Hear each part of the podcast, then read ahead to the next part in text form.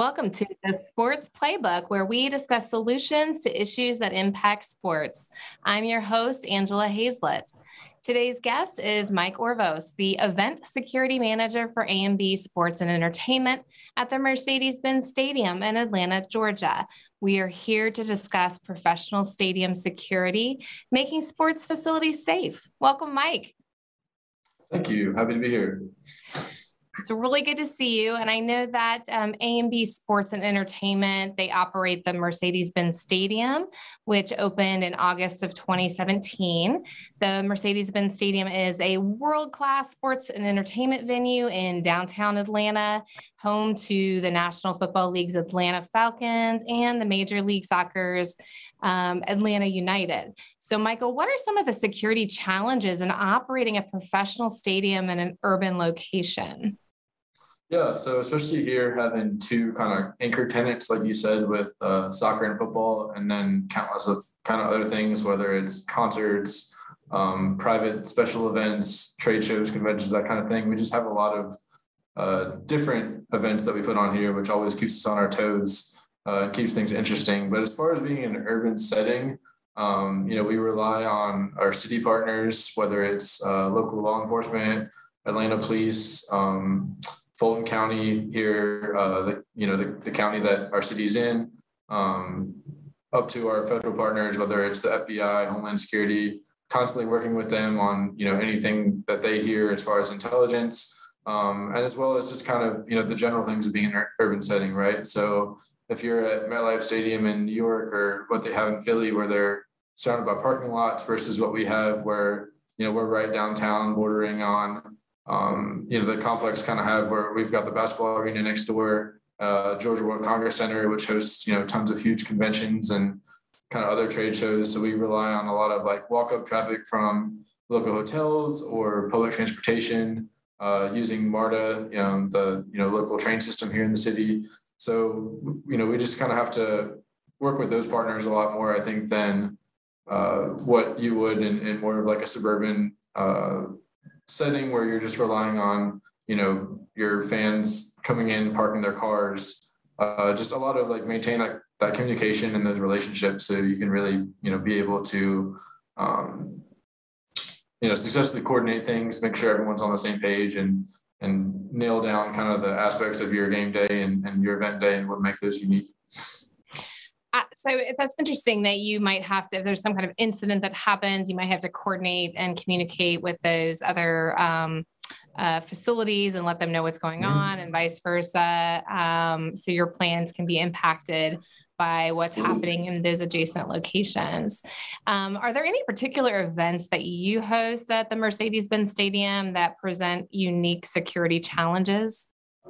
Yeah, I mean, anytime we have, um, you know, an event, kind of a mega event, if you will, right? So we've had the college football playoff, Super Bowl. Um, we were supposed to do the Final Four in 2020 until that got canceled last minute.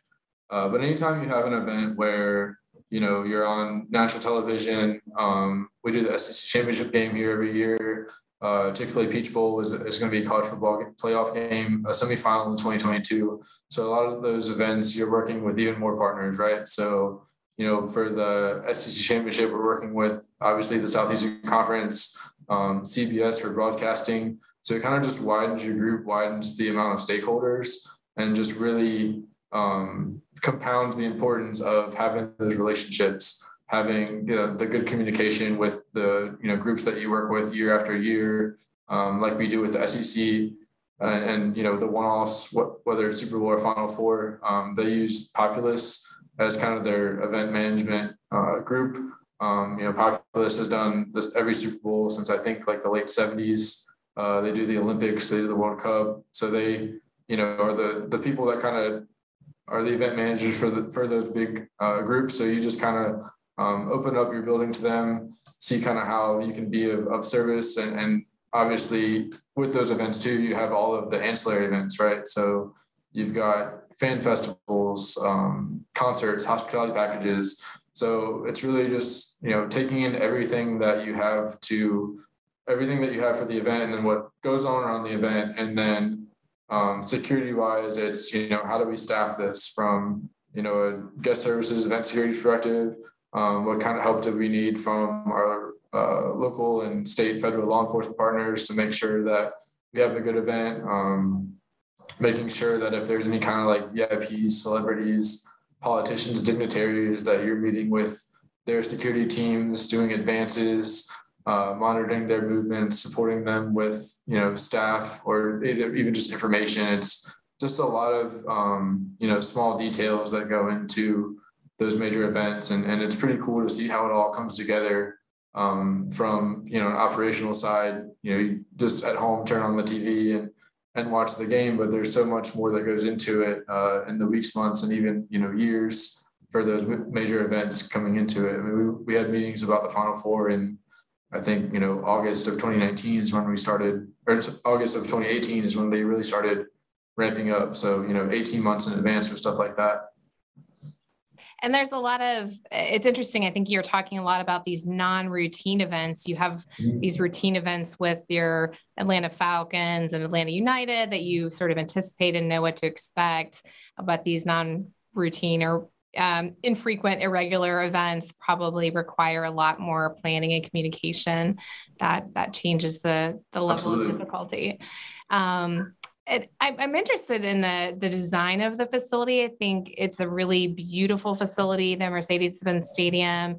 Um, one thing to note is the 360 degree kind of open concourse that you have, and I'm curious if you perceive that to be a security challenge or an, a, a benefit to managing the people in the stadium.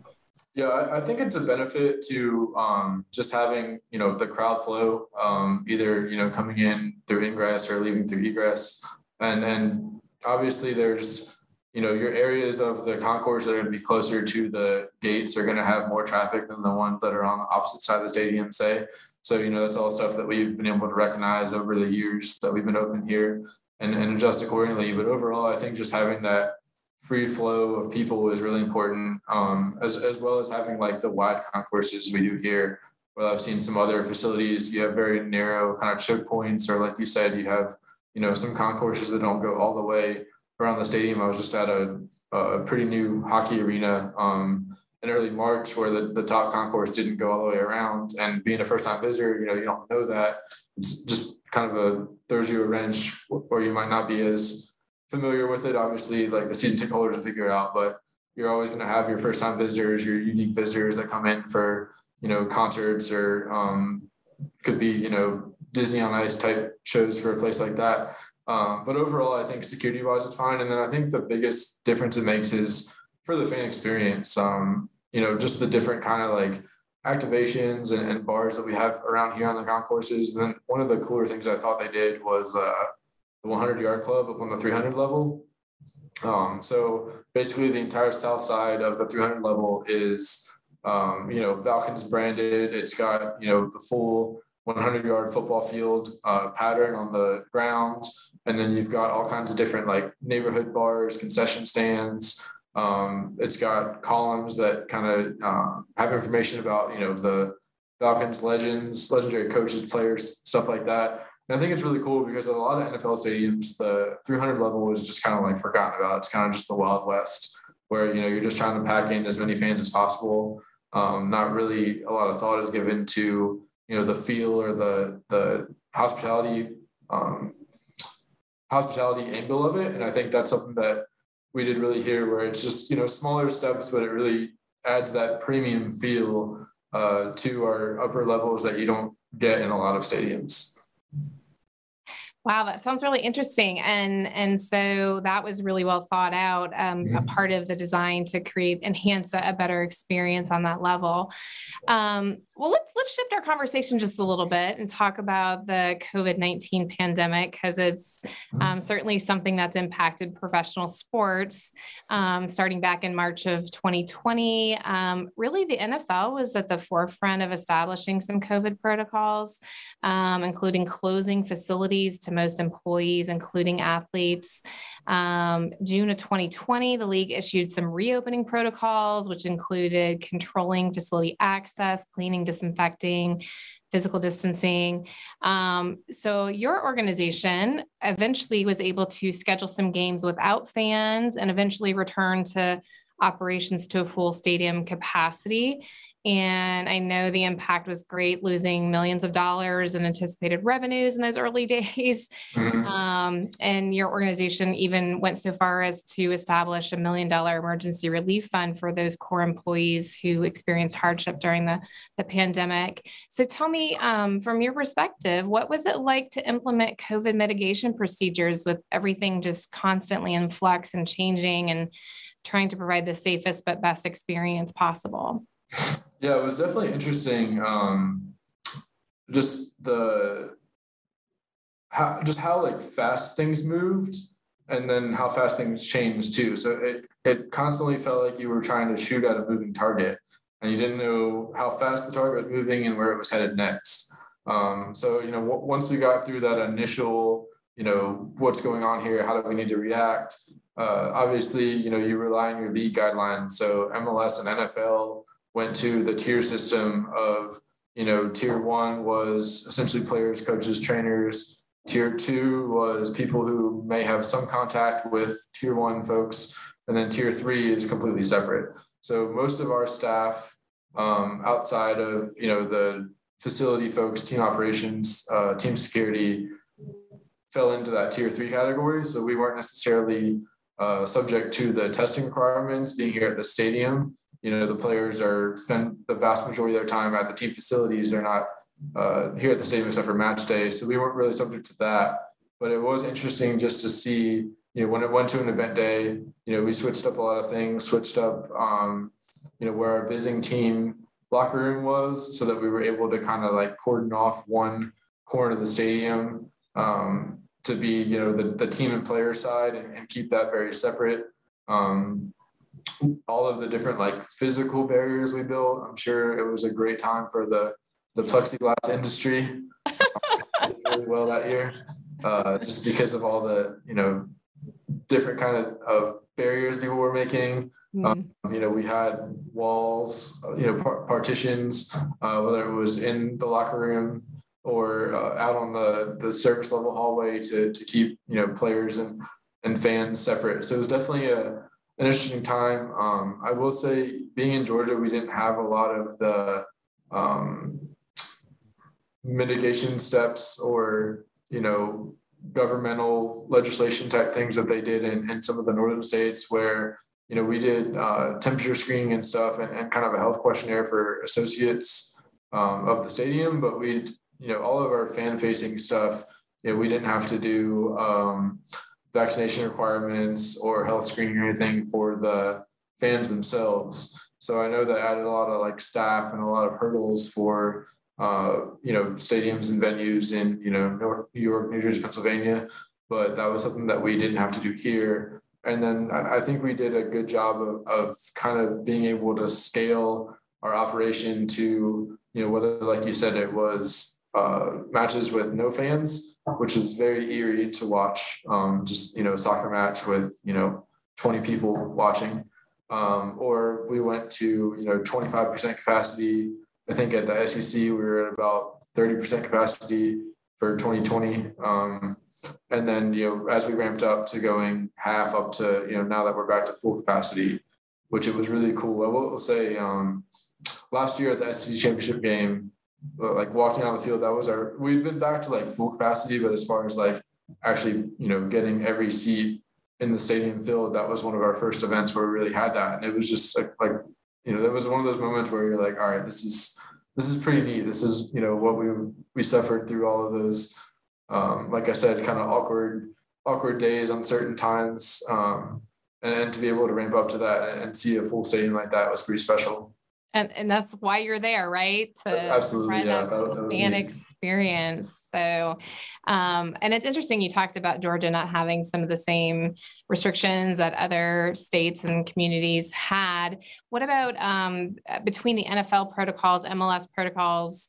Um, were there any distinctions or challenges that was anything different that where you had to treat different events and different um, staff differently? Did you have to run things differently, I guess, based on what event you were holding and how did you? Yeah, absolutely. I mean, they, both had tier systems, so it was kind of similar in terms of, you know, keeping the groups um, separate and, and being able to implement, you know, contact tracing strategies, stuff like that. Um, but obviously, you know, just logistically, you have 53 plus players, plus the practice squad players on a football team, and only about 20 on the soccer team. So, you know, your logistics as far as um, getting them in the stadium off the bus, um, through our screening, stuff like that, to um, you know post game meals uh, going to to take away, but obviously you know logistically setting up a post game meal area for you know 100 players and staff is a lot differently for a soccer team. So there's just a lot of different nuances, a lot of different um, kind of curveballs we had to react to in order to set those up. Um, and you know going to you know NFL had one testing policy as far as like days of the week versus MLS was different versus college football is a whole different thing because obviously, you know, them being NCAA student athletes under different rules. Um, we didn't have to deal with that as much as they did at the facilities, but it was just interesting to see, like you said, all of the differences between the leagues and, and kind of how they managed it and were able to, you know, still get their seasons in um, during the pandemic. Absolutely. Absolutely. And so a lot of those um, protocols seem to still be in place as far as hand sanitizing stations, mm-hmm. increased cleaning, the contactless guest experiences. Um, so I, it sounds like a lot of those maybe are here to stay at least for a little a little while. Um, let's talk about some of the other policies you have regarding when fans are coming to the stadiums. They're prohibited from bringing certain things into the stadium, like loose batteries, bottles, laptops, inflated balls, drones, noisemakers, weapons. And additionally, only clear bags are permitted into the stadium. So when patrons come in, um, I understand you have a screening process called the Evolv Express Stadium Entry Technology. So it's interesting because this technology allows patrons to come through the screening process without having to actually empty their bags. They can just carry their bags through the screening technology. So that's really interesting. So what is the purpose of have continuing to have clear bags if we no longer, if patrons no longer have to um, be subject to a physical inspection of their bags? Yeah, well, um, first to kind of piggyback off a point from the last uh, question, um, as far as uh, you know the the things from code mitigation that might be here to stay, right? So I think in a lot of uh, venues, they've maybe not had the same level of of cleaning uh, techniques and, and, you know the amount of staff that they threw at that. I think people kind of ended up realizing that maybe that wasn't as beneficial. But I think it really um, accelerated, like you said, the contactless guest experience and how can we take this from a pandemic situation to just something that just makes you know lines quicker, less wait, just a better overall fan experience. So a few things that we've done, obviously the Evolv, which I'll touch on in a moment, but we went completely cashless as a stadium. Um, so, you know, we can have people, um, obviously it's a lot quicker from a point of sale perspective if they're just using their cards um, versus cash. And then we also offer like the cash to card machines where they could essentially get uh, a form of a debit card to use um, at concession stands or at retail shops. And then with the evolves too, um, really a game changer uh, that I, you know, wasn't, um, I, you know, I didn't know all the technology when they're bringing it on site. Um, I was over in our stadium operations department, so I was more focused on the, you know, supporting the logistical side of, you know, how do we power these things up? How do we make sure they work? Um, but now that I've been over on the security side and, and, really seen what they can do, I mean, it's a complete game changer. Um, you know, I know, uh, like you said, with with bags and stuff, but the ability, you know, to the the throughput that you can get with them, as far as you know, how many people per hour, um, is so much faster than the old school kind of walk through metal detectors that you are used to at a lot of um, sports venues and, and airports and stuff like that. As far as the technology and what it's zeroed down to, um, as far as clear bags, a lot of that stuff comes from uh, NFL best practices that you know we have to follow as an NFL facility. So they obviously have to kind of paint a broad brush there because not every uh, venue has switched over to um, the evolved type technology. There's a couple other. Uh, CEIA has like the open gate system. Um, the the technology that it, that makes you able to have that faster throughput. But it's all about uh, kind of you know risk mitigation, looking at uh, obviously you know uh, incidences in the past, whether it was the you know terrorist attack on the soccer stadium in France, and I think 2017, or the 2018 uh, Manchester bombing at the Ariana Grande concert. Um, you know, putting in best practices to stop those kinds of events from happening, right? So, you know, making it easy for the guests to get through with their bag, but also being able to have that level of detection for prohibited items uh, that satisfies the, the safety and security element as well. So kind of finding that that balance and also being able to, to maintain the level of security that's necessary you have to really be aware of what incidents are happening in other venues, as mm-hmm. well as the technology that can support um, deterring those incidents as well. I mean, one Absolutely. thing that's really one thing that's really common in stadiums um, is problems with alcohol consumption and or over over consumption. And um, so I know you allow tailgating uh, to happen prior to games, and um, once in the stadium, you're trying to kind of manage and, and control the consumption of alcohol by reducing the amount of sales and, and cutting people off before game games are over. Um, but you know, there was a video actually that was posted on Twitter in December of 2021, where a fight broke out between spectators. Now, I know this isn't really something novel to your specific facility, but um, what do you do when you're talking about consumption of alcohol and controlling the fans um, and the way that they're engaging inside your facility? Yeah, I think uh, the first big thing is is just training um, and education. So you know, all of our staff, whether it's event security, guest services, you know, our, our bartenders are going to go through uh, some semblance of, you know, alcohol training, whether it's, you know, recognizing the, the symptoms of impairment, um, you know, how to handle those situations. Uh, obviously, you know, each person is going to be a little bit different. You know, the person who's responding to an altercation like you detailed is going to have different training than the person who's working as a bartender um, making sure that your staff is trained and educated on how to handle those situations. Um, you know, something we do is is limiting uh, the amount of you know alcohol you can purchase in one transaction. You know, no one's allowed to purchase more than two per transaction. Uh, stuff like that. A lot of different mitigation techniques that they can use. And then, you know, unfortunately, we do have the occurrences when uh, you know, people go too far, get in arguments that may result in physical altercations, and then it's all about you know responding to those altercations, um, limiting any kind of uh, you know escalation that it might have, and then uh, dealing with those as they come along with uh, our event security and um, law enforcement that we would have at the stadium. Yeah, absolutely. So they might be ejected from the game or absolutely. possibly even arrested, might be banned from the facility in future mm-hmm. events.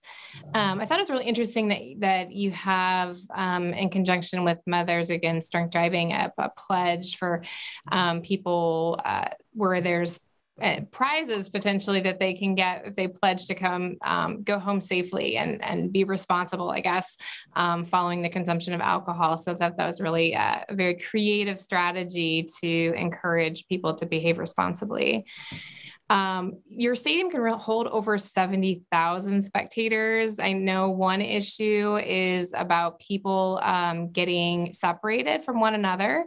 Um, this can be a concern, particularly when we're talking about missing kids or just other lost patrons. So tell us about your Tag a Kid program and other ways that you reunify lost persons.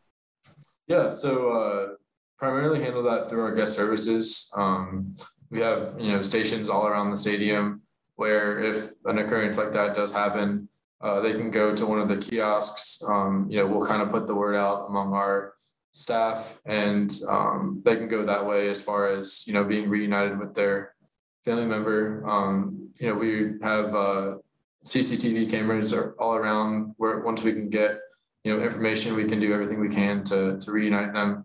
And you know, luckily so far that program has, has worked pretty well. You've mentioned um, other incidents that might be more extreme. You you mentioned some like a terrorist incident that could happen in the stadium. So there's always these concerns. I know you have an app that fans can download to use on their phones to receive alerts and notifications. Do you actually use that app to communicate any kind of emergency situations to your patrons? Yeah, so we have a few different ways you can use. Um, you know, both of our teams have an app and the stadium has an app, so you can go that way. Um, we also have an emergency management notification system um, in the stadium.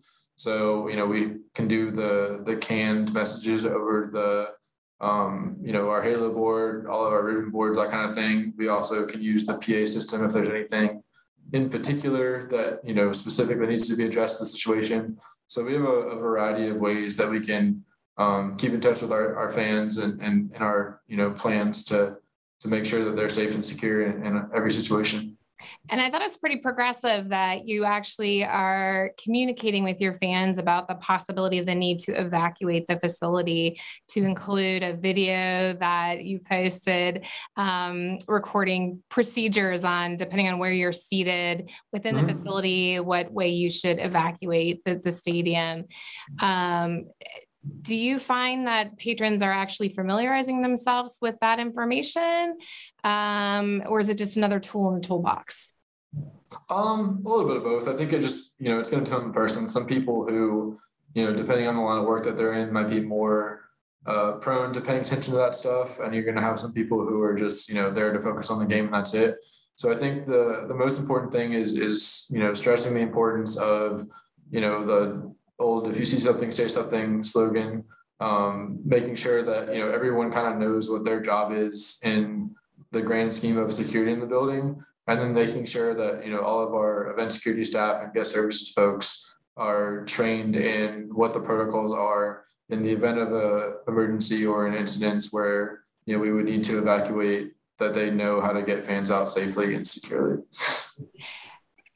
so there's a there's a lot for you to think about. We've only touched on a few different things, but if you could um, like identify any particular um, procedures or protocols or incidents that concern you or maybe keep you up at night what would you say that um, you're really trying to do to keep people safe within the mercedes-benz stadium um, you know, I think we have a, like I said, we, we try to, you know, get ahead of, of all our um, you know, possible occurrences, try to think through scenarios. We do a really good job of, you know, probably once a quarter, um, we'll sit through tabletop scenarios with, you know, our um, all the different departments around the building, our, you know, law enforcement partners, kind of go through different scenarios to, to stay ahead of things. And I think we really do a good job of that, um, rehearsing things, going through scenarios, uh, talking through what everyone's role is going to be to, to try and you know go through everything that would happen in the event um, of an incident or emergency. And then just make sure you know it, it, all just goes back to, to good training and good education. Um, making sure everyone knows what their role is good communication and, and, and just try to stay ahead of everything. And you know we've all been around the the industry for a while. We've seen kind of the you know the standard like you said um, could be you know alcohol impairment um, could be you know fans getting in arguments altercations that kind of thing to know how to deal with those and, and just use that experience and, and try to stay ahead of, of anything that comes up Absolutely. I think the theme here is communication and preparation. so with all with all parties, like yeah, it seems like you're doing a great job of that. So um, thanks, Mike, for your insight into professional stadium security and making sports facilities safe. Thank you to our viewers for joining us today on the Sports Playbook. In two weeks, our guest is AJ Monette, who will discuss Tough Mudders extreme running events. We will see you then.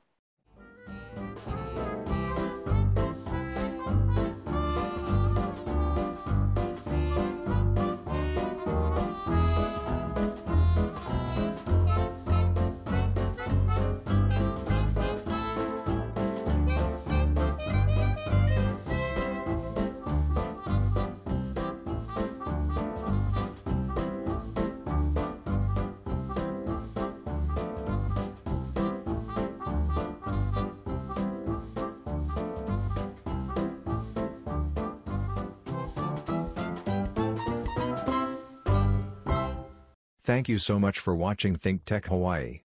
If you like what we do, please like us and click the subscribe button on YouTube and the follow button on Vimeo.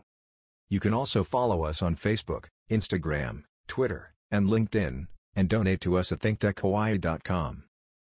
Mahalo.